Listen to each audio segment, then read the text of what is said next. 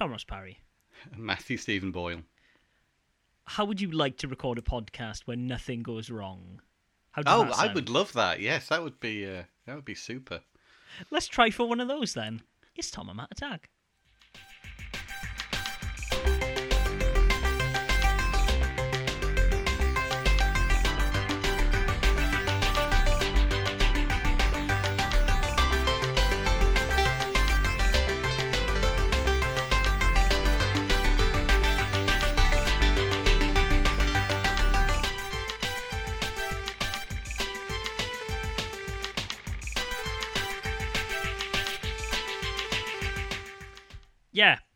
So as we allude to, um, this is the second time within a within a month or so that we've had to we've had to do this.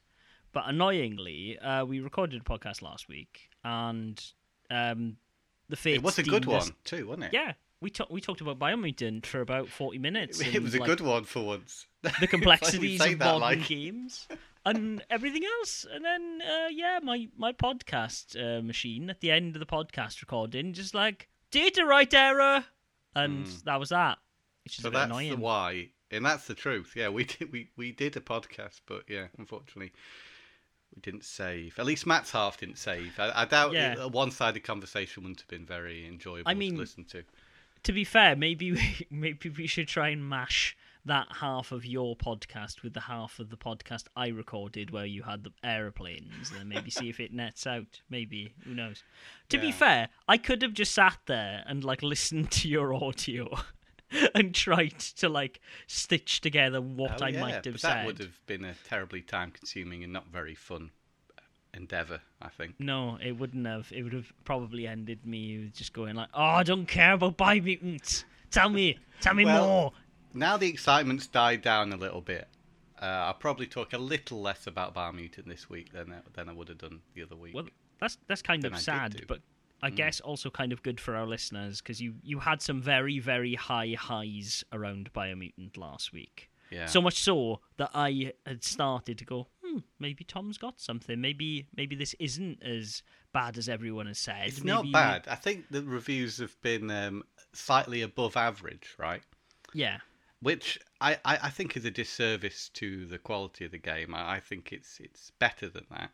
Uh, but I think people's the bar is set so high now, isn't it? And if a game like Biomutant can only get above average review scores, it's it would have been different a few years ago. I. Yeah, I, I, I think so, but I I think there's two things to consider, right? A, it is a sixty quid game. It is a full price title. I know that you got it slightly cheaper by buying a digital code. It's still but it is- forty five quid. Yeah, but I mean uh, that's the thing, right? It is still the price of a Horizon Zero Dawn, a Breath of the Wild, and all these other games. Um, and even though it is technically, I guess, a B tier game, it is still charging the full price as a sixty one. And I think we live in a world now where there are so many like independently developed games and smaller studio games that aren't asking that full whack.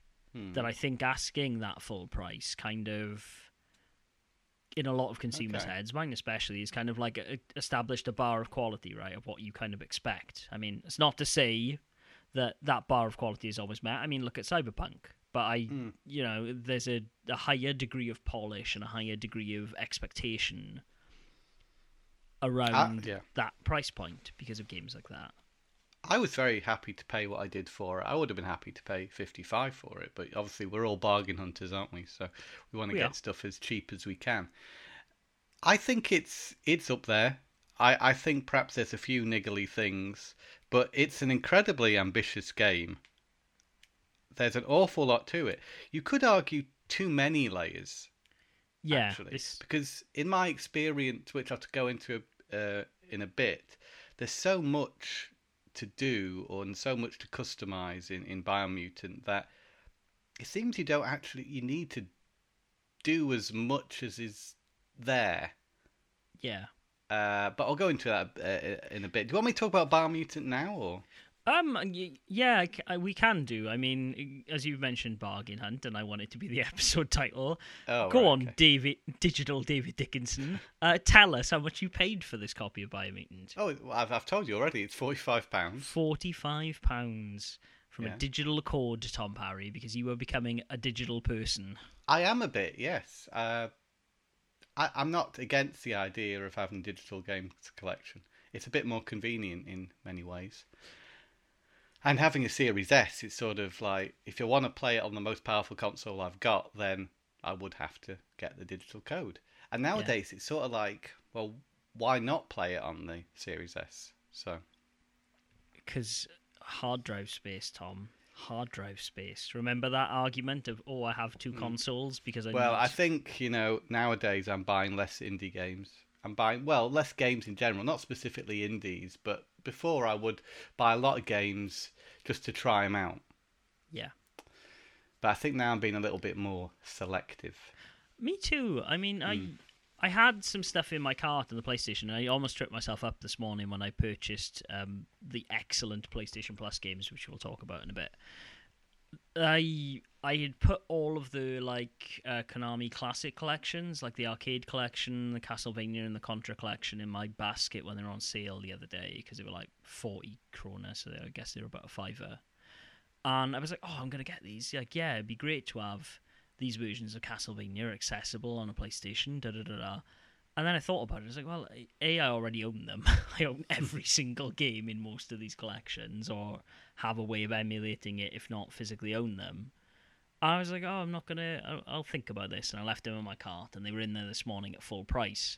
And I was like, oh, I'm glad I checked before I Yeah. clicked add, like um, add to cart and whatever. But I, I, I've just gotten to the point now where I can, I can scroll through a lot of these sales and go like, oh, there's not actually, Yeah, there's nothing it. here that I'm, I need that I'm actually going to play in the Me short too. term. So And if the price of something does go up and then you don't want it, maybe you don't need it. You know, yeah, if you and I- really wanted it, you'd be willing to pay the money for it. Yeah, I mean the the only purchase I actually made today was the the add-ons for Virtua Fighter Five, but we'll Hmm. we'll talk more about that in a bit. Let's talk about Biomutants, Yeah. Tom. So this is a a third person open world RPG. Am I correct in my assumptions of that? Yeah, uh, it's very similar to Breath of the Wild in many respects, but it also has elements of the Fallout series, I would say, and even in terms of the combat, uh, a bit of Devil May Cry thrown in there for good measure. Right. And as we've said last week, you were very high on this game. You were you were talking a lot of. Oh, I think people are being a bit too harsh. I think the, Yeah. the scope of this game is incredible. The things you Yeah. can do, it's ticking the boxes, reminding me of the best things of those games you've just mentioned. Absolutely, yeah, and I'd agree with all that. Yeah. What what has changed though? What has soured you? Well, I don't want to start off with, with a couple of uh, small negatives that I have about the game, and uh, they're only really quite small. I want to start off with how good this game actually is. Uh, in terms of open world games, this is one of the most beautiful open worlds I've ever experienced. I love the uh, art direction of Biomutant. It is it is a gorgeous game, you know, graphically and yeah, from a design standpoint. Not just the characters, also the entire world is uh, incredibly imaginative and it's kind of place I like to spend time in because it's quite beautiful and it's got really nice uh, atmosphere. The music helps with that. It feels like uh, music straight out of like a Chinese adventure, you know, like a classic Yeah. sort of uh, Chinese adventure story. Um, even times it sounds like Shenmue Three in places, which is no bad thing. Yeah, Uh, so it's absolutely a wonderful game, and, and it takes, uh, as I say, the really great elements from games like Breath of the Wild and Fallout Devil May Cry, and, and just crams it all into one with a sort of wrapped up in a Kung Fu Panda type package as you're playing with these. Uh, oh well, all the inhabitants are sort of furry creatures yeah, that they are, they are. But um, there's also monsters and such, and there's great design in in the monsters. There's great variety in that as well. Uh, but it's just fun to play. I think the the world is amazing, the design's amazing, and the gameplay just feels good. yeah, And there's a lot to it. And I, I think if any sort of criticism of the game is there's maybe even too much. And I say this because I found a weapon I've, that's really good, a couple of weapons that I'm using all the time, and also armor that's really good. And I keep picking up new things and thinking about making new guns and armor because the uh, range of weapons is pretty cool. You have uh, ranged ranged weapons, Right. for example, guns and shotguns and machine guns and bow and arrow or a, a boomerang. And then you have the um, the hand weapons, which are single-handed or double-handed, or you have like the power weapons, which are like hammers Yeah. which are double-handed weapons. Uh, so there's a huge variety to the amount of different weapons and setups that you can do. But I've got like a setup now, and I've had for some time, which is absolutely perfect. And anything else I find, I can't get as good as what I've got. So there's no real incentive for me to change my loadout Yeah. uh, without going back so many steps. It's possible with some time I could build those weapons up to the same level as the ones I've got now. But the question I've got is, well, why? Why should I do that? I enjoy the uh, these weapons. Um, they they do lots of damage, and it's the same with the armor. You know, I can't seem to get my armor as good as the armor I've currently got Yeah. no matter how many amazing like little bits of armor I get, or things that look cool, or little add-ons for them. Yeah, it doesn't feel like there's a reason for me to upgrade, and there doesn't. I don't think I could be wrong about this. It shows the base stats. So when you're looking at uh, changing your armor and stuff, you kind of want to know what the base stats of what you've currently got are. But it gives you the stats for your armor with all the add-ons and everything. Yeah. Okay. So And it's showing you the fully upgraded thing yeah so than it's like where so it's came from. difficult to see what level that armor was originally and how much i've done to it has affected its current level Yeah, I get you. So it's difficult to decide if you want to change or you get stuck with the same setup it's also the same for the amount of moves that are in the game i mean you've got your wang wang wung fu i can't remember exactly what it's called I but think there's a it's certain- Wang Fu. Wang Fu, a certain yeah. type of uh, kung fu in the game, which has several different styles and moves. And you know, I could change these up and start doing different things with them. But I found one particular move that's really good, so I just keep doing that. And there doesn't seem to be any need to do any of the other moves. Yeah. Yeah. So there's Oh, so okay. much in the game, but do you need to do it? You need to. Yeah. Do you know what I mean? No, I, I get you. Like I, the biggest criticism of this game that I'd heard, to be honest with you, is that it is a small team, and perhaps the scope creep of it and like how much ambition they had around, like, oh, we'll do this, we'll do that, has kind of left some of the areas unpolished. And I, it, sounds like that's kind of what you're running into is that. Hmm. There is so much of it, and the question is, should they have just tightened the core gameplay things up to the nines and It- got them on par with the visuals rather than having all this like they had so many ideas and Yeah. they just oh yeah we could add this in then we'll add this in and then we'll add this in and i think that's great in many respects because it gives the game a lot of variety. Um, there are times when you're doing a mission that, that there's a certain oh there's so much in Biomutant it's hard to explain.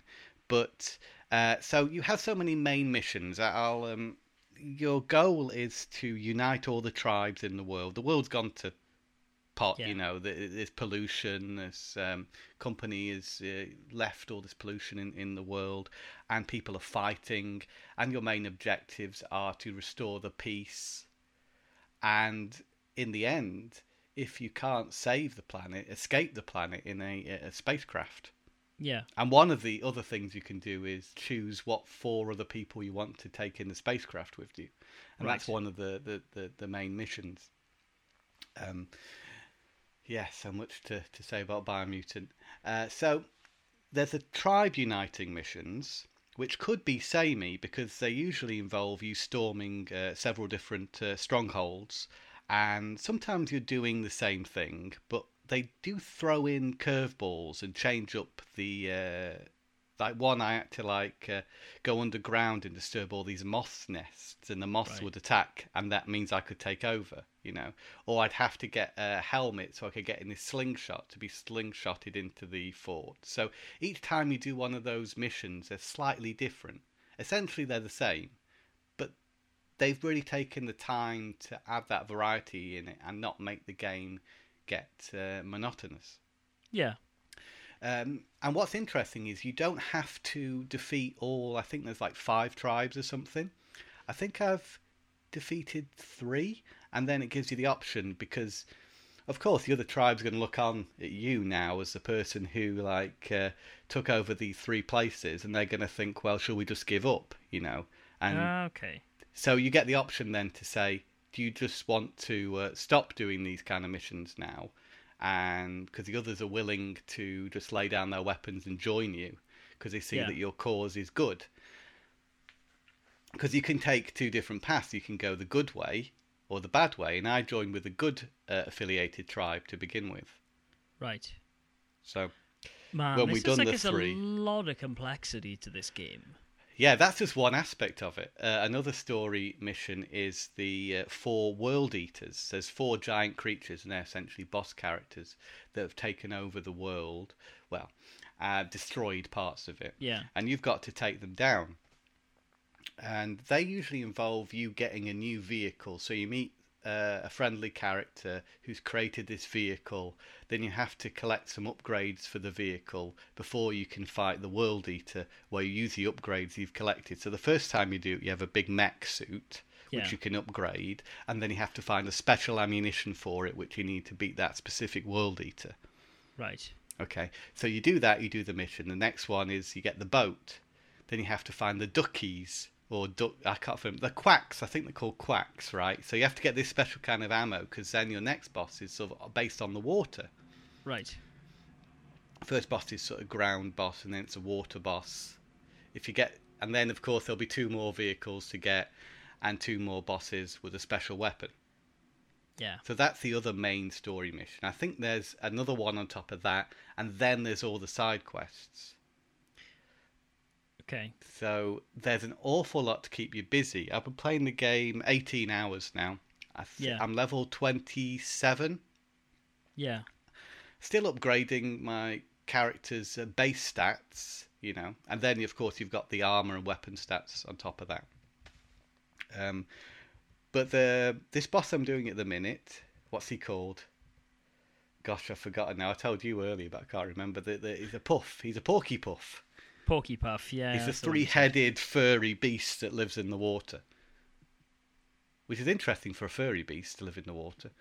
Yeah. Anyway, he's quite hard, so um, it wasn't quite obvious what to do to defeat him, so I was struggling a bit with that. But overall, the uh, game's difficulty level is, is good, you know, it, it never feels like it gets too hard. It's a nice progression.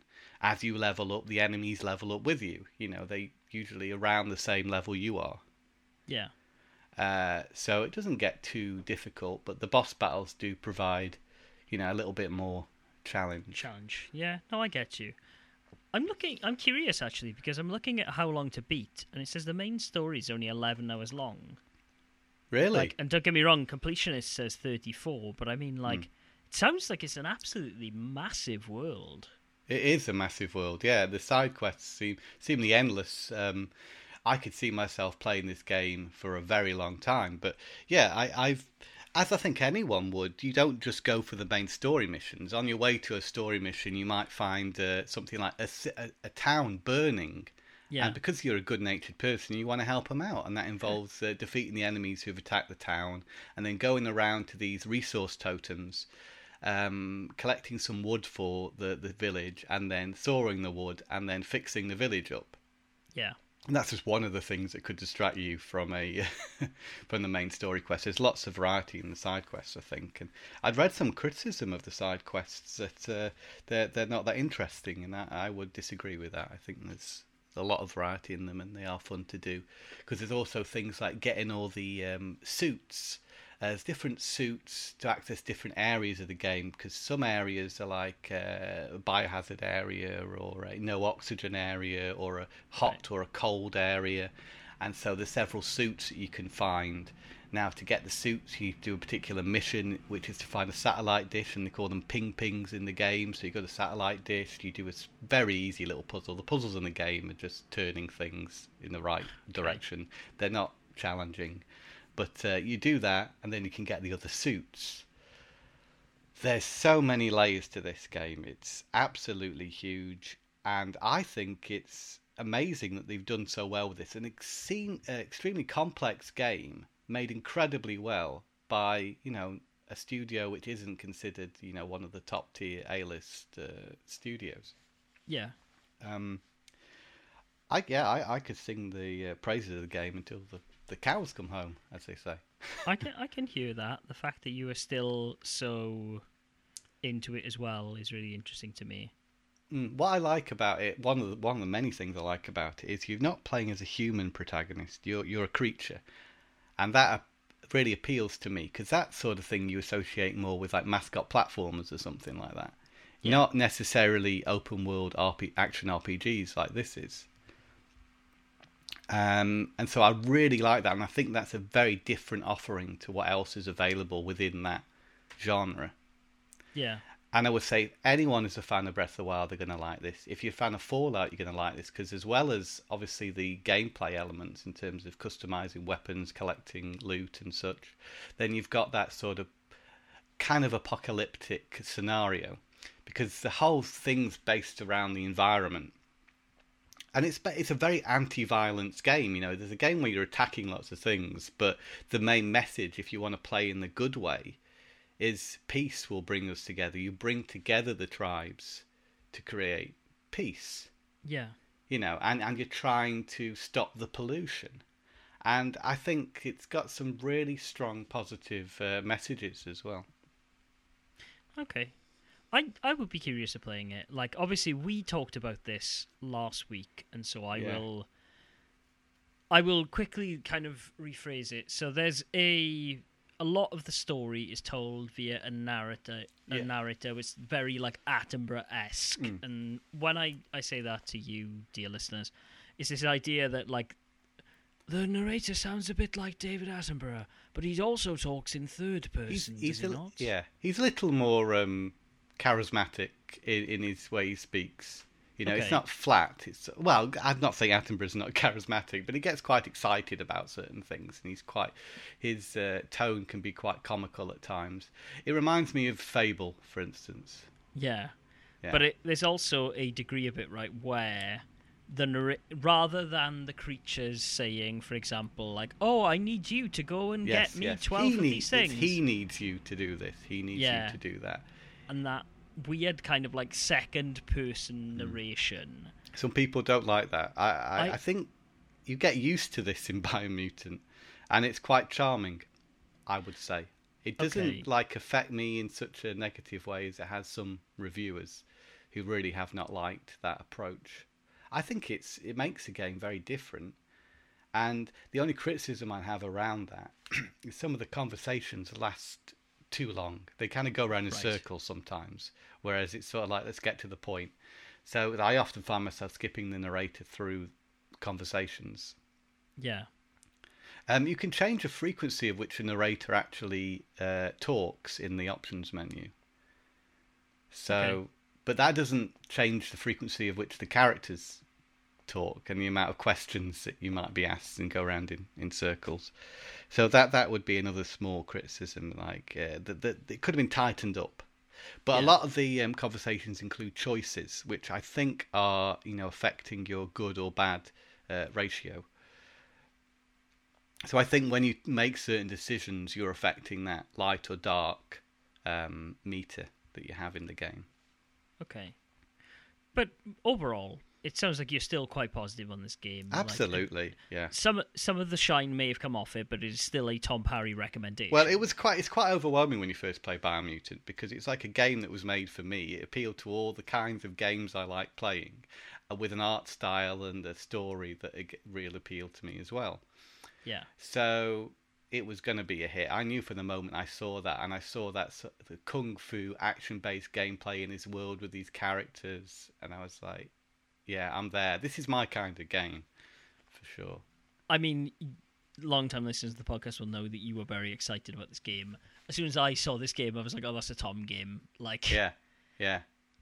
it, uh, it's a very clearly appealing to your aesthetic and gameplay Yeah, loves. So Yeah, for sure. And I think uh, good open world games can keep keep you playing to a point where you don't want to stop playing, which is uh, what what happens with me when I start playing Biomutant.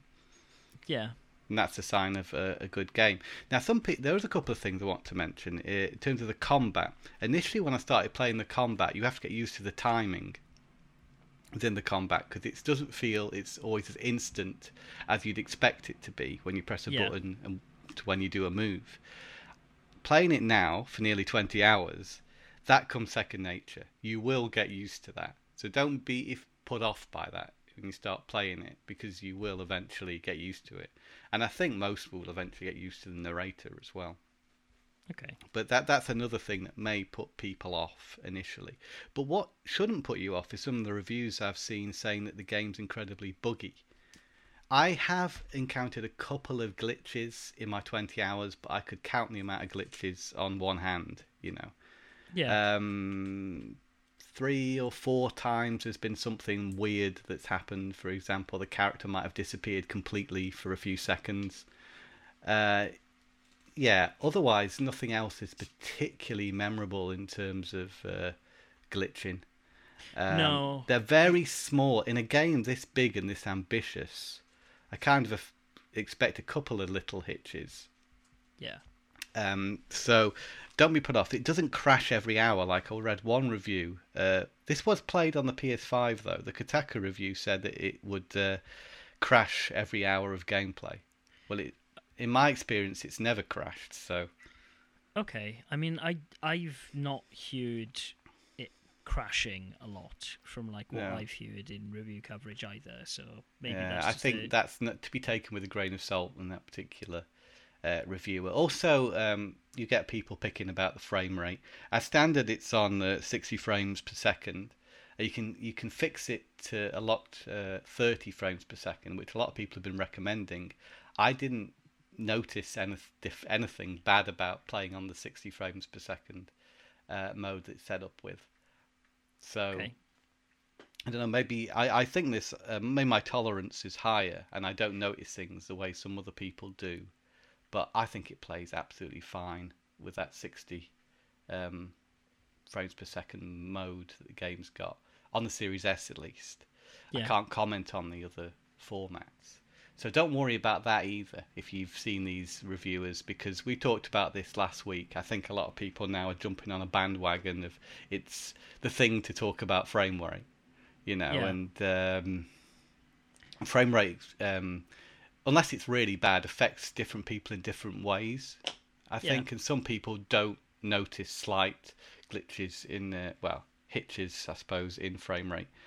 Um, I mean, I, I do. Like sometimes, like if a frame rate drops to a crawl, I'll be like, Yeah. "Oh, that's not great." But I mean, it it there's doesn't. There's nothing like that in Biomutant. You never experience frame rates dropping to a crawl ever, even when there's a lot going on.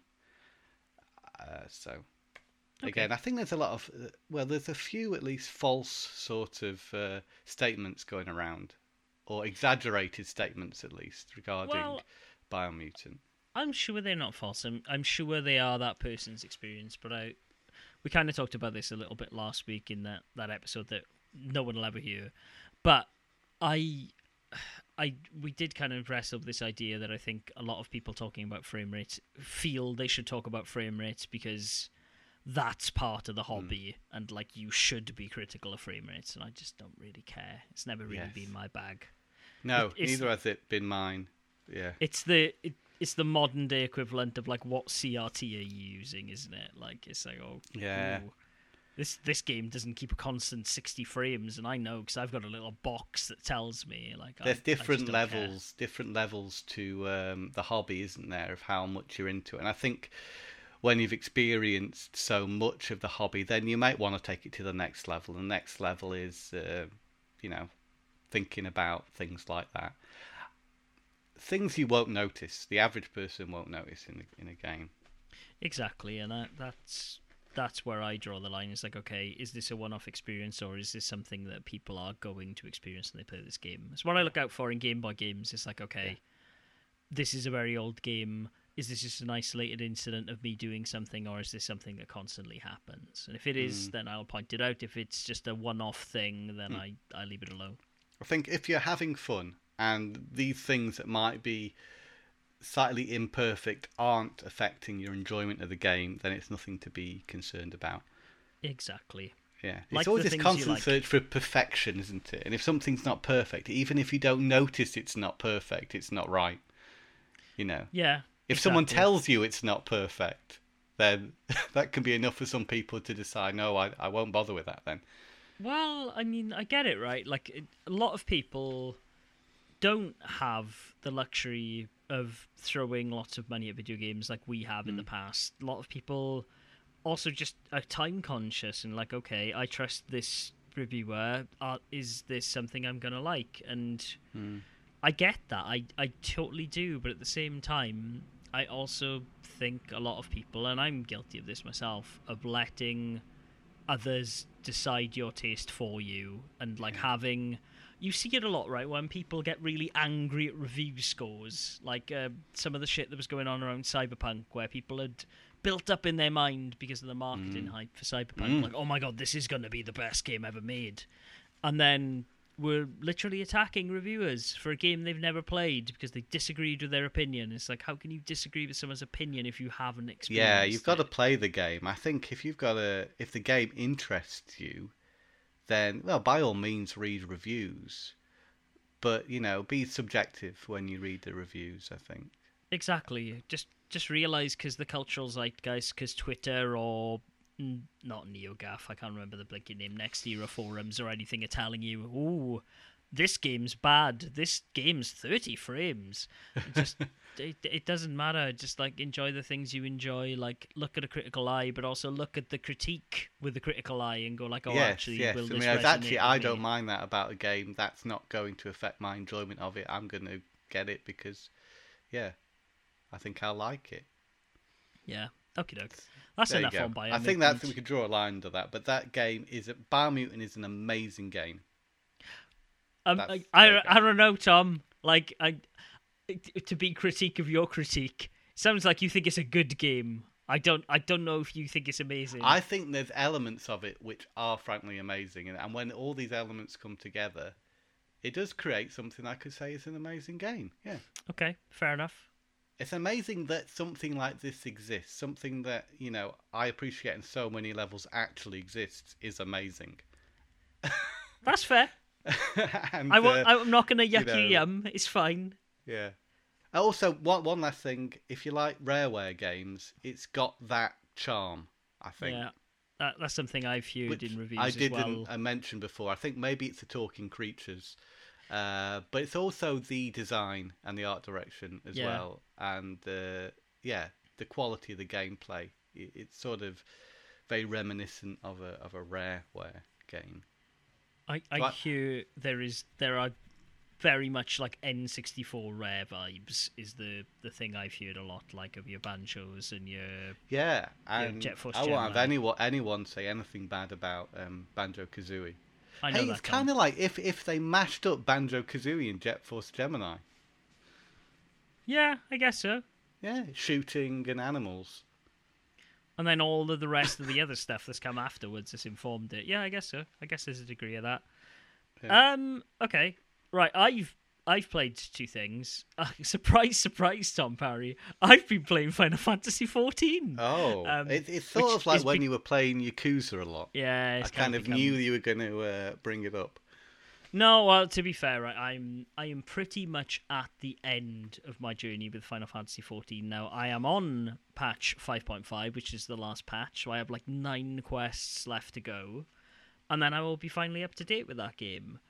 Um, I've really enjoyed my time with it. The best bit of my time in the last week or so was a them completely doing a twisteroo on the story of me going like, "Oh my god, I have no idea where Endwalker's gonna go. This is amazing!" Like you you've built a story that I was like, "Okay, well, Endwalker, you're gonna be fighting this person, you're gonna be doing this," and then they're like, "Nah," and I'm like, "Oh, sneaky Square, you're getting very good at telling this story. I like this. I'll buy Endwalker." um, so that was good. But I, I finally got to do the thing that got me into Final Fantasy XIV in the first place, and that is the Nier raids. I, I've done the first two of the three.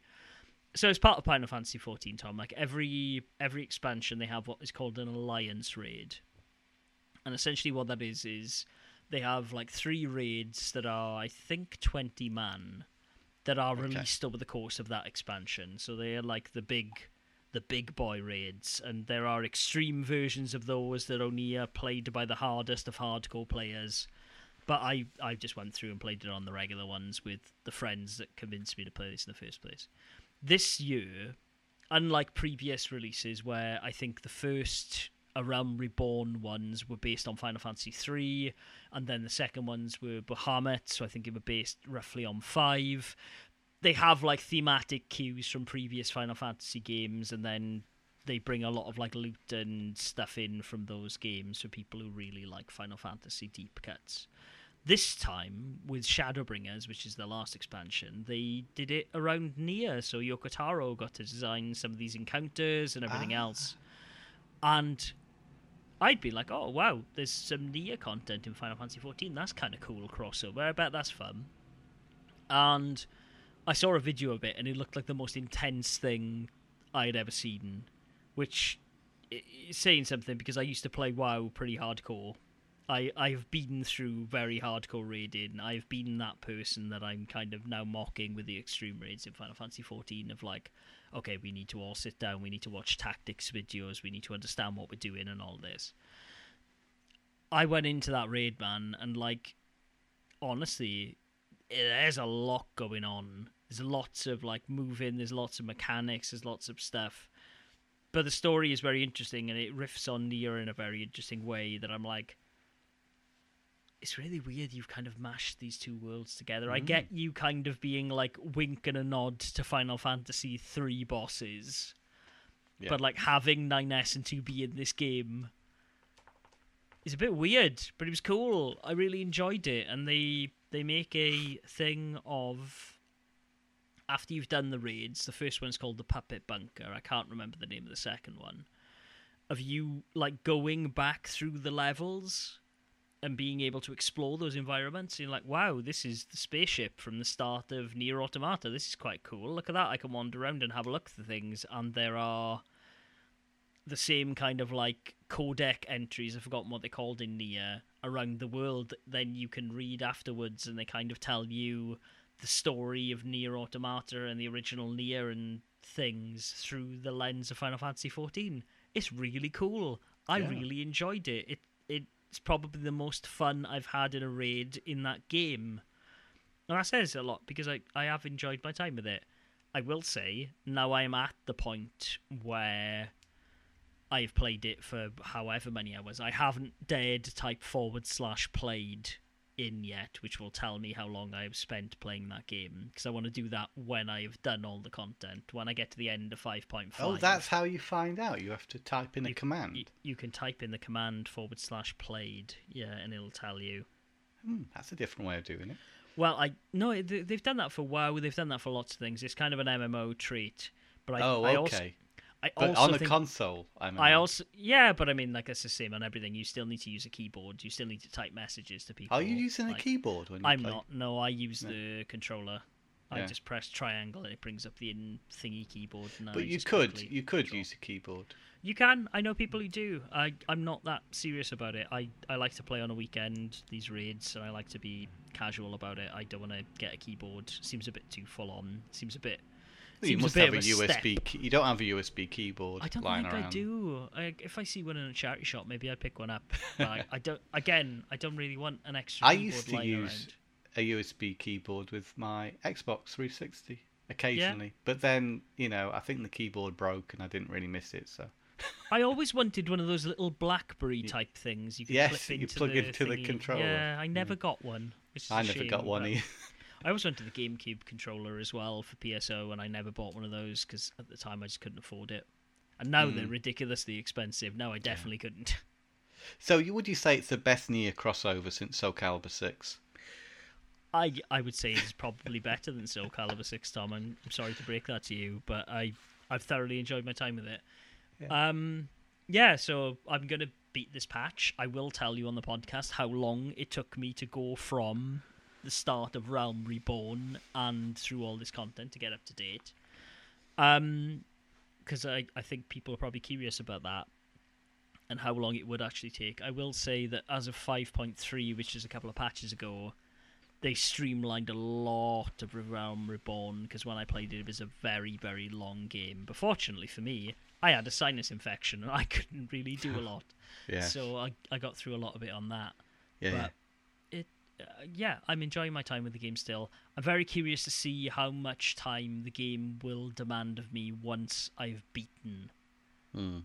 these last bits of patch because I, I yeah I can run for gear I can do other things but it, it I've always I've always been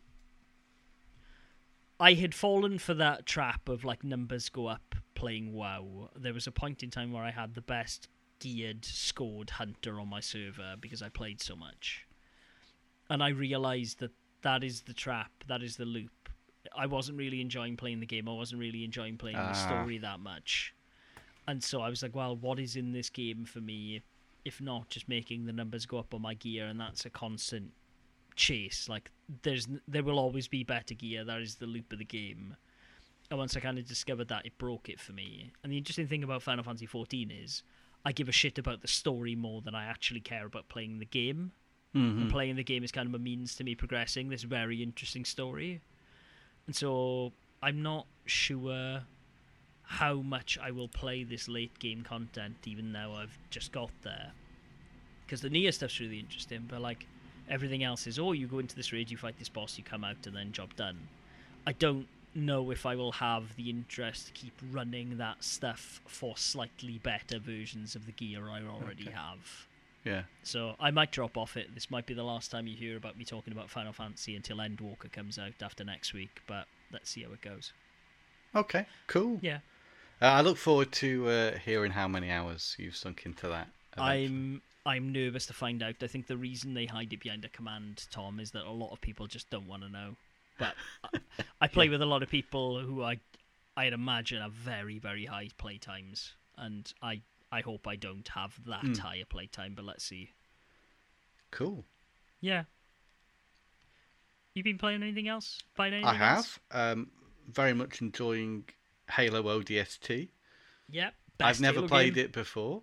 Uh, we did talk about this on the uh, Lost podcast. We need but, to uh, stop referring to it. We like the, we keep Okay, drawing yeah, attention yeah. to this thing. say, and people but can't yes, listen it's, to it's not a surprise to you that I'm mentioning ODST because I told you last week I was playing it, so I don't want to Yeah. pretend like I've never mentioned it. Oh, oh, DST, Yeah, which sounds like a smelly T-shirt, doesn't it? An ODST. an ODST. Oh, might have a better podcast title now, Tom Parry. God Um, damn it! Yes, so I've never played it before. I don't know why it's taking me so long to play it, but um, I think I'm halfway through. I would say, It's I've not done- very long. yeah, like f- five missions or something. You might be very close to the end, from what I well, the last mission I did was at the zoo, where he's the heavy guy and he landed at the zoo, and you have, you know what I mean? It's Yeah, a bit you're with at- the warthog, where you, and Yeah, then yeah, there's yeah. quite a few wraith to take down, and yeah, that that I think one of the most appealing aspects of ODST is you don't feel invincible. You know, you, you don't have as much health as Master Chief might have, for example, and so Yeah. you do find yourself close to death a bit more.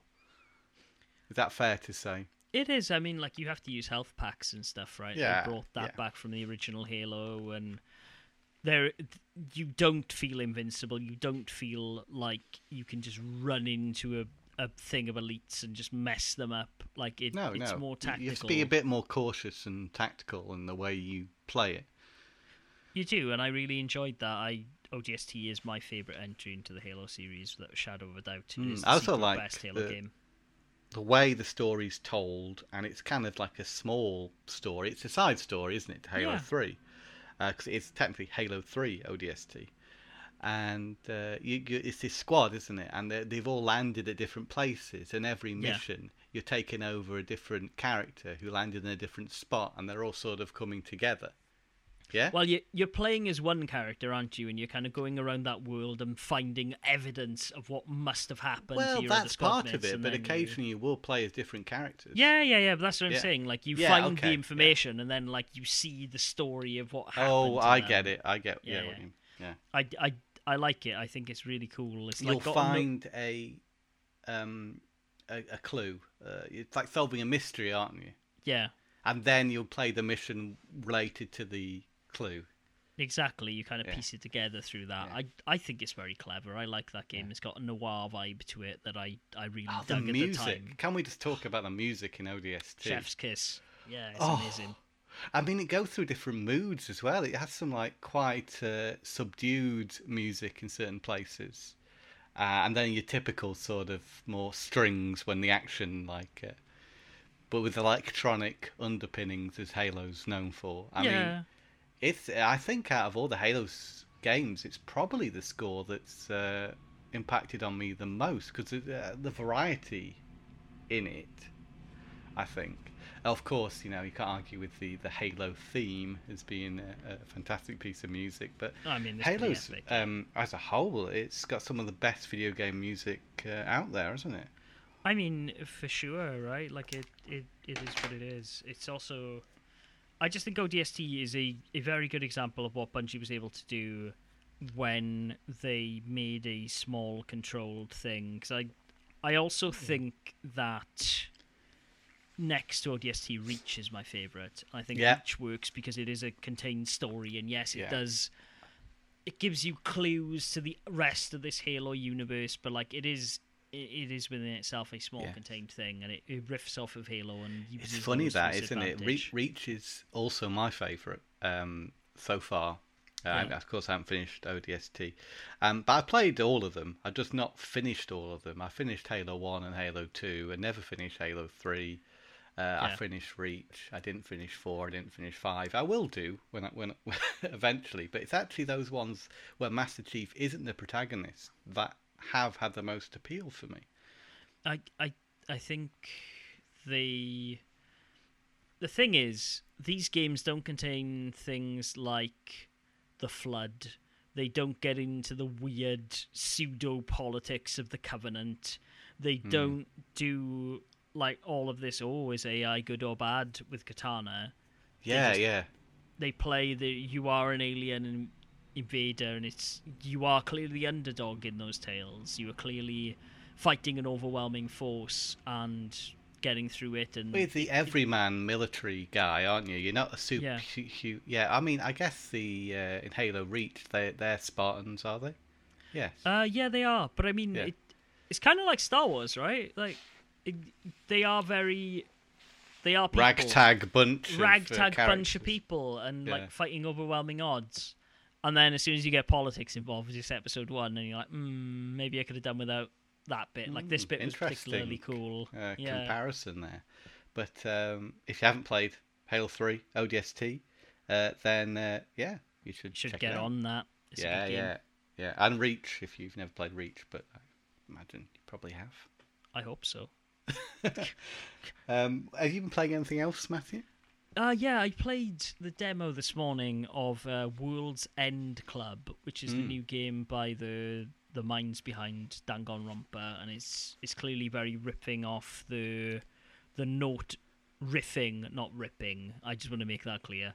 Oh, Off the yes. note, uh, the nonary game series, so like Virtue's Last Reward and Nine Nine Nine and these kind of games. It's very good. I, I played the demo of it, and I don't think it's going to have those. Oh, you need to replay the game several different ways with new information, kind of things that Danganronpa and these other games have. I'm sure it mm. does have alternate endings, and I'm sure there are branching paths to it. Because I, I died once or twice without meaning to. Does the game kind of like tutorializing? Oh, if you make certain choices, you will Yeah. die Yeah. But it isn't just a straight up visual novel because I know you, Tom Parry. As soon as I mention the word visual novel, you're like, oh, Well, Um, no, I'm not a is- fan. is a, is a fair response to be honest. Um, No, and yeah, it I play games have, for different reasons. It, it is while it is primarily a, a visual novel. Like there is a lot of talking, there's a lot of character dialogue. You are still going around a world, and from what I can see, there's light platforming elements. Um, I realized this morning that the game was actually originally developed as part of Apple Arcade, which is where I will probably now play the game because I, I have Apple Arcade, and why would I pay thirty quid for something on a Switch when I can literally have access to it through my my four pound a month on Apple? Yeah, you Um, play it on your your laptop. I- MacBook. I, can, I can play it on my MacBook, or I can play it on my phone, or I can do whatever. So I was like, okay, I'll just do that. Why not?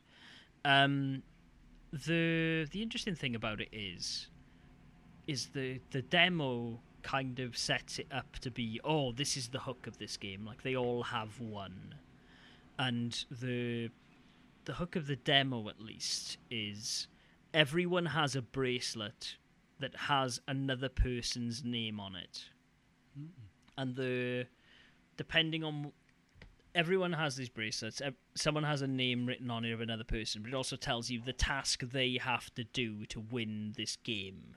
Mhm. and so there's an hours timer on the clock saying oh well you there's 13 of you in this on this school trip that end up in this weird amusement park. Only one of you can win but to win you would have to find out what information what your task is by looking at another person's watch and Right. so there are cases where you were going around I'm like okay well the goal is probably you go through this once you survive or someone else survives but through doing that you know what everyone else needs to survive. And so you kind of play it that way. So you you make sure that everyone knows what their plan is so they don't get killed. So you can all get out of there together. Mhm.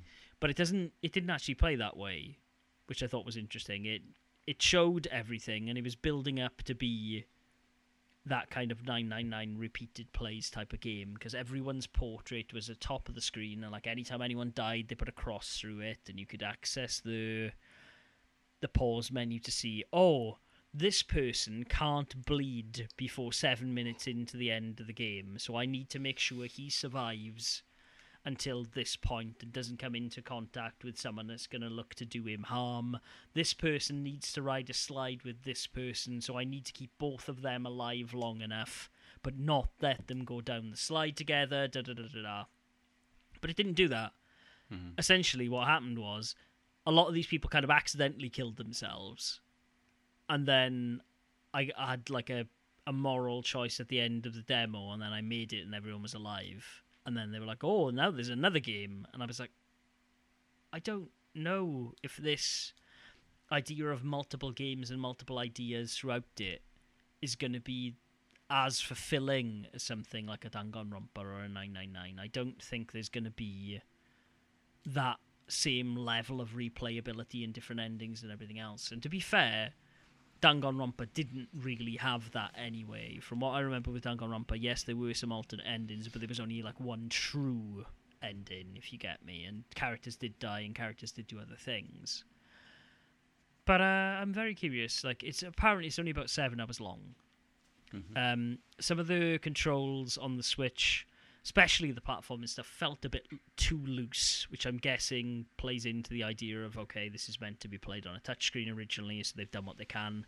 Jump feels a bit floaty in a in a Mm. way that I didn't really love, but let's see. I'll get into it. I'll I'll let you all know next week when I've had a chance to play I'm it on the iOS to see how it is. Interested to hear about that. Yeah. But I like the demo. It's on the Switch. Uh, you can go download that. You mentioned uh, about what a good month it had been for PlayStation Plus subscribers, Yes. uh, and I think that's partly down to uh, Virtua Fighter Five Ultimate Showdown Yeah, boy. being released as one of the two games. The other being uh, Star Wars Squadrons, which is Yeah. uh, yeah another great game, and uh, so it's a nice uh, offering this month, I would say. I would say so. I mean, it was a game that I had been curious about that I wanted to get out to the library because Yeah. I I know Star Wars. from Wars. talking to you, it Yeah. yeah. Star Wars, that it is a game that is kind of has a very good compelling campaign and the multiplayer is not bad. But it, it, it also seems quite short, so I was like, ah, I don't really Hmm. want to plonk full whack down for this, but I'll gladly play it as part. of I would say Plus. it's not the most accessible game. You have to learn it a bit, Yeah. and it's quite challenging. But I think if you want that sort of thing that's close to X-wing versus Tie Fighter or yeah, Tie Fighter X-wing, those classic PC games, then this is yeah a good alternative to those. I- But it's not as you know uh, simulation like as those, but it has No. elements of them. Yeah. I like flying around in spaceships, shooting other spaceships. Tom, it is See how you find it. I'll be interested to uh, hear your, your thoughts on it. 'cause it's not a game that's kept me playing. I played it initially. I thought this is great, yeah, but Yeah, it felt like a lot of work to sort of understand how to play it, so it sort of uh, dropped off my, um, you know, Off your list of off- games I was playing. I would have said radar. Seems yes, radar. but there we go. Yeah, I, I thought about that. I thought that didn't make any sense. So That's how it goes. I'd be curious to play. But have you been playing any Virtual Fighter Five? I yes, assume you yes. have. Yeah, I tried it the other day, and if you like Virtual Fighter Five, you're gonna like uh, Ultimate Showdown. Yeah, it's uh, very much the same, but um, it's wrapped up in a shiny new package with improved visuals. I would say though, one slight uh, criticism I had was, yeah, losing connection online happened maybe three times in 25 minutes of playing. Right. That sucks. Um, now it didn't always happen during a fight. It happened sort of between fights. You know, so Yeah. maybe if you wanted to rematch somebody, it w- it dropped out in between selecting rematch and uh, even when the other players also agreed to a rematch. So I think they got just a few things to sort out there. But uh, it's a nice little package, and I- I, do like the uh, visual upgrades the game had. I didn't know whether I'd like that because I thought the original Virtua Fighter Five looks great. So I was sort of like, well, why, why change it? But the things they have done um, do update it uh, a little and help it fit in with this generation of consoles, which I think was the reasoning why uh, they chose to do that. But uh, it plays like you'd expect it to do. It's presented very nicely as well. It's got a sort of uh, new uh, HUD menu system. There's an arcade mode, thank gosh, there's an arcade mode. Uh, because I don't like it when they release these games like Soul Calibur Broken Destiny on the PSP was a good example of that. It doesn't have a proper arcade mode, you know. So I'm glad that they kept that in. So you've got arcade mode, you've got um, matchmaking, you've got uh, a room. You set up a, a room to have fights in. You know what I mean by that. yeah, yeah, yeah. Yeah. I didn't explain it very well. Uh, but there's also options to customize your characters, which um, you can get access to through buying the uh, optional um, content pack, which is Uh, relatively which- cheap. I did. I, I have to be honest. As much as I'm probably not going to play much of Virtual Fighter, Hmm. I like the idea of Virtual Fighter being in the world, and I was like, well, me plonking down a tenner on this probably ensures I think that it's that seven ninety nine. Seven ninety nine for that. Yeah, uh, it was seventy-five krona. Yeah, you're Hmm. right. It's probably like seven ninety-nine. But I was like, yeah, I, I like this. I like Virtual Fighter, and it's also the Ryu Ga Gotoku studio, like the Shenmue guy. Uh, not Shenmue guys. but I mean, it was. The, to be fair, it was the the Hmm. old Shenmue guys working on this, right? Okay. For Virtual Fighter Five, it was a Yu Suzuki joint. Uh, yeah, and I, I think those original developers of Virtual Fighter 5 have been called in to oversee this uh, conversion of the game. Uh, so that's nice. It's very true to the original game and plays like you'd expect it to. So don't don't don't think they've messed it up because they certainly haven't. If you like No, the old one, you're gonna like this one. Yeah. Well, I mean, y- you know, like I, I had never been a big fan of Virtual Fighter. I I'd played a little bit of two, I think it was in the arcade because one of the the places we used to go to a caravan park in Cornwall had it, and I I liked it, and then I kind of bounced off, and it wasn't until really.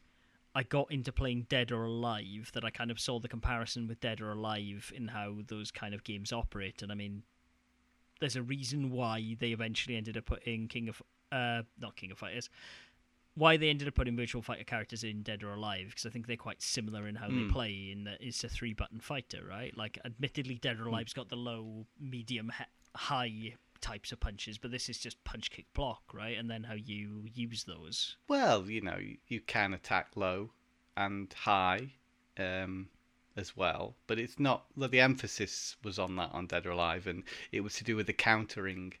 You know that all Yeah. that high, medium, low thing was to do with uh, getting the right counter uh, in. Uh, this is definitely a slower game. Virtua has always been slower than, than Dead or Alive. It feels Yeah. more tactical. It feels more like real martial arts, like a martial arts simulator, perhaps, but still Yeah. like an arcade style. It's always been an arcade game, of course. But um, yeah, it's slower, more tactical. There's a credible amount of depth in Virtua Fighter, but at the same time, it's very accessible. Yeah. There's more depth probably to Virtua Fighter than there is to Dead or Alive. Uh, there's less flash, I suppose. Less jiggle, also. less jiggle.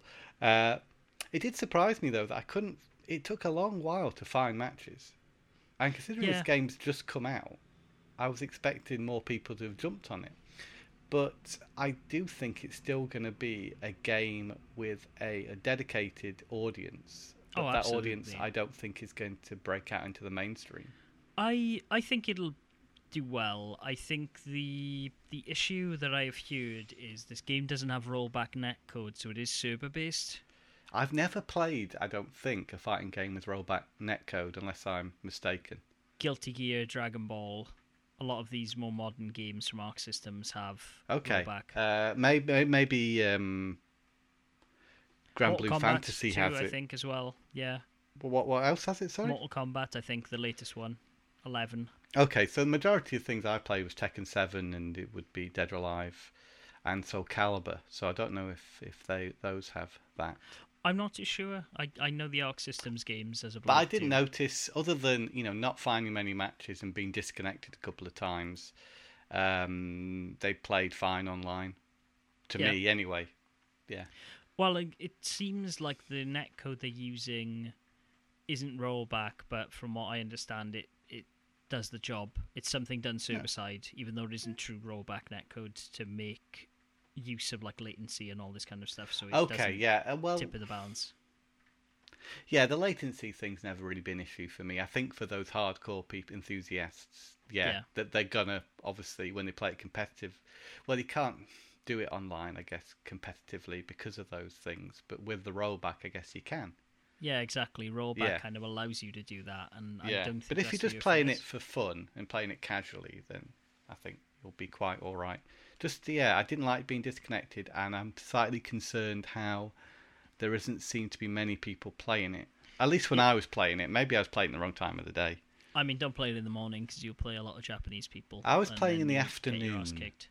Maybe it was just in that weird lull between things. I've I found this while playing the the competitive thing in Pokemon Go that the best times to play that are generally in around like four five o'clock in the afternoon because Okay. you've got the Japanese players are asleep and the the American players are just waking up so they're they're perhaps in work or whatever so you kind of get Mm. that nice window where you're playing people in Europe who aren't potentially that hardcore about Yeah. it Um, what did you make of the news, Matt, that Yuji Naka's uh, thinking about retiring? I mean He's 55. He said in a statement, he's 55. You might as well retire. He can't talk about why he left uh, Square Enix or was made redundant. I'm not sure exactly what happened there, and he's not talking about that. I mean, quite understandably. Um, but I yeah. mean I, I I could make educated guesses Yeah, I think it's to do with the success of Balan Wonderworld. Obviously, it didn't Yeah. quite reach the expectations Square Enix must have had for it. I mean, d- let's be honest though. Like the first Tomb Raider and Hitman didn't reach the success that Square Enix wanted, and they said they sold very well and reviewed very well. Hmm. And even going into this, apparently Yuji Naka had said that Square had said, "Okay, you get one chance," and that that one chance was Balan Wonderworld, unfortunately for him, which is Yeah. a, a game that Tom Parry, you perhaps the biggest Yuji Naka fan I, I know of, the biggest Sonic fan especially, have not talked about on this podcast. well, don't because I even know if didn't you've get it. purchased. No, it's not that I haven't wanted to get it. Uh, I was just I played the demo. Okay, I played the demo on the Switch, and I thought it was fine. I thought it was good. I, it had a weird sort of charm to it. I thought they had some a couple of neat ideas, but it did feel like a sort of mm, average game. Yeah, and I, I I say this, Tom, like we haven't talked about this actually, but like Yeah. the week after that game came out, I expected to come onto this podcast and I expected you to be like, "Oh, I bought Balan Wonderworld. Yeah. Yeah. I really like it. Oh, there's some things about it, but oh, I really like these bits." And when you didn't do that, I and when I heard Oh, everyone, dear. Have I let Yuji Naka down? Have you I... have Tom, but you personally, it was just like, oh well, Tom, will- Tom will buy it, and then he didn't. He didn't see your pre-order. And I he was like, oh, waiting no. for it to come down in price. I played mean- the demo and thought, yeah, this is average. I'll wait for it to get a bit cheaper. it, it made me laugh, right? Because I went to I went to Bilka, uh, a Danish supermarket chain, and was just like, oh, I'll. I'm gonna pick up Resident Evil, and they didn't have Resident Evil, but you know Yeah, what they had in the PS5? Balan Wonderworld. I was I like, tell wow. you what, that, it's a very affordable game now. You get like 15 quid on the last gen. I think it's only slightly more on PS5 and Xbox Yeah. Series X. Although, again, it's a new game, so I kind of want to play it on the Series S. yeah, However, the uh, it's not been discounted digitally anywhere. It doesn't seem probably so they can make a bit more money back off it. I, mean, don't know. there's only like 20 games out on the new system, so they kind of they probably are just like, well, fuck them, we'll leave it high. Um, yeah, but I, I would when, as soon as it hits a sale Yeah, uh, digitally, I, I'd like to get it because my impression of it wasn't bad. I didn't think it was a bad game at all. I just thought it was a fairly average platformer. I I didn't even play the demo because I I I like, played it on the "Oh, Switch even, and the Switch version's not got all the bells and whistles of the other versions. I mean, No, I I hear the Switch demo in particular. Well, the Switch version of the game even doesn't run no, very no, well at all, which is a shame. It's fine, but yeah, you could definitely see it being better on the other consoles. Yeah. I mean that. I, to be fair, right, that kind of goes for a lot of Switch games. I saw Biomutants on Switch, and I'm like, oh, I bet No, that it doesn't isn't. run very well. Yeah, that's what the that's what How to Beat said. Yeah, I've not heard about Biomutant being on Switch. I hadn't either, but I saw it on How Long to Beat just now. So It's I'm, not. It's not out on Switch. I Nope. no, That's a mistake. Yeah. interesting. I was thinking about that today. I think it would the Switch audience would lap up Biomutant. I think because of the sort of the age bracket as well. I think if I'd have played that game, I, I love it as it is today. But if I'd have played that game when I was even younger, yeah, I would have been even more into it. I suppose you know. yeah. Biomutant on How Long to Beat says Nintendo Switch, PC, PlayStation 4, Xbox One. Well, it's making that up because you can't buy it on the Switch. No, you can't. I'm just checking now. Interesting. Yeah. Is it is it announced? Can you see that at least? Uh, no, I can't see any uh, word of announcement. I think it would be difficult to get it to run on the Switch. I would imagine it would be too. That's why I it would be a whole other project to downgrade that game to get it to run properly and well on the Switch. It's I'm yeah. very curious to see why that's there. Hmm. Anyways, Hmm. uh, but yeah, it'd be kind of nice to see it on the Switch if it's you know done properly. yeah. Um, have you got a PS5 yet, Matthew? No, Tom Parry. No, I haven't. Um, I've why? been Why into is that? I've been in two fucking lotteries this week, Tom, and even for the digital version of the game, uh, I have uh, not been lucky enough to get one because you the know. digital version of the console, you mean? Yes, exactly. Yeah. Not like a, a picture of it. I haven't been was- for any eBay scams. No, it's it's been it's been annoying to to say the least. Like I I have looked into getting this console and I I was talking about it to you offline like I've almost had a pre-order in now for like 9 months. I still don't own one. Hmm. And the fact that like certain Danish retailers like BR and Bilka are actually jacking up the price of their PlayStation 5s, I think it's disgusting. Like Yeah, I get it because like they're probably seeing all these other people making money and then going like, well, why shouldn't we make that money ourselves? It's like Hmm. an extra 500 krona isn't going to discourage people from buying it and selling it for like Yeah. 8,000, which is what they're doing here. That's just I poor can- thinking on your part. I can talk a little to what it's like to get one in the UK because, uh, yeah, I did decide to try and get one recently, and I was involved in a couple of uh, queues. I was using the a Twitter page to find out when stock was available. Yeah. There's also like YouTube videos which um, real time update what watch places have got stock, and a little siren goes off um, when some somewhere's got stock. Uh, and I didn't realize until I started trying to get one myself how hard it was. It's a fucking nightmare. and it got me thinking about why is this but also at the set i know it's to do with parts isn't it it's to do with a limited um, amount of them based on sourcing parts for the console yeah, and it's not even just the PlayStation. There is genuinely Yeah. a. I think it's capacitors that's the It's- issue. yeah yeah it's There's problem with genuinely- the x the series x as well Yeah. um, doesn't seem to be much of a problem with the Series S, but maybe that's because more as not as many people are buying it as they, as they don't want it as much as the other ones. No, I've seen Series S's multiple times. I saw But, one the other day um, actually. Was like, hmm, but I'm, They're very gonna- good. They're very good, for, especially for the price, like, and there's not I'm much gonna- difference. If I'm gonna buy an Xbox, it's gonna be a Series X. I think that's, what a lot of people are thinking, aren't they? Um, Yeah. But if you if if you're on a bit of a budget and you don't mind not having a disc drive and you haven't got a 4K TV, No. then just get it. It's it's very good. Hey man, don't get me wrong. Like, if I don't get a PlayStation Five anytime soon,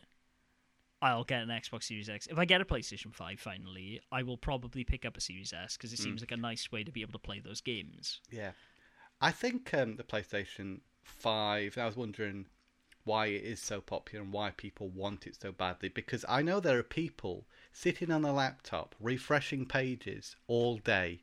I've seen these comments on the YouTube videos, on the Twitter pages. The desire that people have to own that console is quite astounding. It's ridiculous, but it's Um, also a oh my god, look, I own this thing. It was the same I with think- the Wii Yeah. back in the day. Like you must have known this. You were in games retail at the time. Mm. People want it uh, to a degree because they can't get it, and it makes Yeah. them want it more. Yes, And I said to you- FOMO. just before the um, the podcast, I saw a comment from someone uh, replying to a tweet saying the Series X was available, which is you know a rarity in itself. Uh, why would I want that? Because it's it's common. This is just one person's opinion. But if other people have that same opinion that it's more readily available, meaning it's not as good, but which like you know from one from one angle you could understand that because why Yeah. aren't people buying that? Well, there's no good reason other than the fact I think there is a bigger user base established for PlayStation. The brand is, you know, more well recognized, more well loved. Yeah, Yeah. these are true things, I, aren't they? I'm I'm laughing because it, we watched an episode of um, the HBO series of What We Do in the Shadows last night. Um, Yeah. Based on the movie, of course. Yeah. And there, there's one character, a, f- a familiar called Gil, uh, Guillermo. Um, I can't pronounce his name. Um, ah, I know the name. I. I would also find it hard to pronounce. um, and he's he's there, and like one of the vampires asks the vampires who own the house, like, "Why haven't you eaten him yet?" And they're like, "Oh, well, at first it was very tempting, but now he's been there so long, it kind of makes you think." Why is no one else eating him already? It's like the last donut in the display counter, and I was just yeah, like, what is there something wrong with it? You know, yeah, if it's if it's available, and that's probably what's happening with the Series S. So like, hmm, you can get that. It mustn't mean it's as good. Uh, yeah. It, so it's an interesting uh, situation, uh, but yeah, they're still very hard to get hold of. People are so dedicated uh, to the PlayStation brand, and I think a lot of it is because uh, the backwards compatibility this time around. If you've got more people owning PlayStations, and more people have games for them that they'll want to play on their new system. It almost feels like it's an upgrade. Like, Yeah. you know, you get the new um, iPhone. Do you know what I mean? Yeah. It's like PlayStation is a brand like Apple. You want the latest version of the technology, yeah. even mean- though there aren't that many exclusive games for the PS5. They want to upgrade their console. They do, the and like it, it's kind of interesting. Anytime I hear podcasters talking about playing games on the PlayStation Five, they're like, "Oh, it's a PS4 game, but I'm playing it on the PS5." Hmm. It seems like I would even argue that that the the benefits of doing so on a Series X seem more prevalent. It seems like Microsoft has given people a way to make games play better on the Series X. Yeah, I mean there are some examples of that with Sony, especially with Sony first-party titles, into adding 60 frames per second uh, support. But it's sort of very much like these are the Xbox One X's. I think micro, you know, of of this time because Microsoft even said, you know, this time round, um, we've already we're coming out of the gate with the premium version of the console. right? Yeah. The Series S is the standard version of the console. The Series X is equivalent to the Xbox One X. Yeah. Yeah, so they've even said it themselves, you know, that, that these consoles are the same but a bit better for those purists who want 60 frames a Yeah, second. yeah, yeah. You know, it. So Well, I mean, it's it, nice. it's them It's coming there. back to this idea that they had last gen, right? Of like the Series X being the world's most powerful console, and I, I think this Xbox time- One X. the Xbox One X, yeah. it, but I think it's now they they can say that with the Series X as well, right? Like Yes, that- that's- they're that's just right. establishing, hey, we have this really powerful console. It's also, I I think it's really interesting because I I do think they have the games now, and I think people are loyal to the Xbox brand and probably already managed to get one, which is great. And from the sense of things in the states where things are harder to get hold of, Yeah. Microsoft is incentivizing people through how long they've had Xbox Live and all this other stuff to make sure they can get consoles, which is something I wish that Sony would start to do. Honestly, like Hmm. Yeah, So- Sony seem less concerned with um, these uh, niceties that um, Microsoft. Uh, they, they don't need to be. They don't need to No, be. And that- it just shows that Microsoft don't need to do these initiatives and stuff. And yeah, but, but, they uh, I should think- be. Like, yes, they, the they should be. You know, they should be on that level. Regardless what you think of either of them as as brands, it, it's quite nice that uh, S- I've heard that Microsoft customer service is very good. A friend of mine was trying to um, sort out a problem with Xbox Live uh, Game Pass Ultimate the other day, and uh, got on a bank holiday Monday got feedback straight away and very That's helpful nice. customer service. Now it may be the same with Sony. I'm not saying that Microsoft's better Yeah. by any by any means, but it's it's a it's a it's a good option. You know, if you can't get a PS5, but you probably want a PS5 if you've gone all in on the PS4. Yeah, but There you go. n- but now you understand my pain, right? Now you've seen firsthand what I've. Oh yeah, no, I know like, exactly how hard it is to get one, and I might, you know, be tempted to jump ship to the Xbox if it's easier. If I was you, you know, I've already Yeah. got the Series S, and I don't have a brand loyalty to one or the other because I- obviously I'm looking to get a PS5 too. But I don't really care. I like if I look at the sunk cost of like how many PS4 games I've got. Yes, that's the issue for me. Yeah, yeah, The only thing that is literally stopping me going like, oh well, I guess I'll get all my games on this this gen is that Final Fantasy 14 is only on the PS5, Li- yeah, held it hostage by Square. A timed thing, won't it? No, it No, not on. It isn't on the Xbox One. Like it is is a PlayStation thing. That's why it won't come a year later on Xbox I, One. You don't I, think? It hasn't. I, I don't think it will. Like Xbox think One. that's- I mean Xbox Series. I think that's why they made the big push for PSO, mate. Like I, I don't think it is gonna come to Xbox. Really? Yeah. I mean, think about it. Like even the original 14 was a demo, uh, a beta, like around the launch of the PS4. Like they did this Mm. last time as well. Like, Well, then you have to go for the console that's got the games you want to play on it. That's oh no, I'm I'm well aware, but also I do have a digital version of PS of um, Shadowbringer, which means I could just download it without having to worry about a disk drive. But at the same time, I'm like. If I'm gonna get a discless PS5, then I may as well just get an Xbox Series X. Well, it's it's different, isn't it? Because you're paying more for the discless version. You're paying a hundred pounds more for a discless PS5 compared to a discless Xbox. Yeah, and I have you know, of course, like there's no hardware differences between discless PS5 and disc PS5, where there is a slight hardware difference. between the the X and the S. Yeah, yeah, exactly. yeah, but it depends how much that bothers you. It doesn't bother me. That's why I went for the S. No, But I then mean, again, I'm still looking for a PS5. But that's more to play like PS5 exclusives. Uh, Guilty Gear Strive isn't coming out on Xbox. Um, it will be available on won't. PS4, but I'm imagining the PS5 version will be the one to get. Because, yeah. yeah. Let's see, man. Like, I I hope I get one soon, but like, I'm not. I'm also not that bothered because like there aren't that many games coming to either of them. So let's see. Mm. Yeah, that's it, isn't it? Um, we'll see. I might still punt, take a punt on one, but it's not very much fun. It's if if the dedication you have to put in is that high to get one, then nah, no the thanks. thing is, though, as well, right? Like, you need to bear in mind the UK is a big gaming market. Denmark Mm. isn't. which is Yeah. why like it's even harder to get one year, which sucks. So there was a drop on Amazon uh, this last week. Uh, I was there at the time, slightly too late. They sold out in five minutes. Yeah. Yeah, I could still see the add to trolley button, and I was pressing it, but there was a, it wasn't letting you add it. Uh, it takes me a little while to, you know, uh, update it so it says it's out of stock. So you, it was out of get you. stock. That's why I couldn't add it to the um, basket. But the button was still there, and I know a lot of people were very frustrated. I keep pressing this button, but it won't go in the basket. You know, Yeah, I had five the, I minutes. I had the same thing with um, Bilka when I tried to buy one months ago around Christmas time. Like, I kept it in my cart, and literally I, re- I went onto the site every day because it was still in my cart in the hopes that they'd restock, and then I could click just pay, but I couldn't, never could. Yeah, it will get better eventually. I don't know like- when though. In about a year's time, like Sony have said, even through 2022, they don't expect to have many consoles. So I'm just like, ugh. Wow. Yeah. Some people are saying they're there all day, refreshing websites.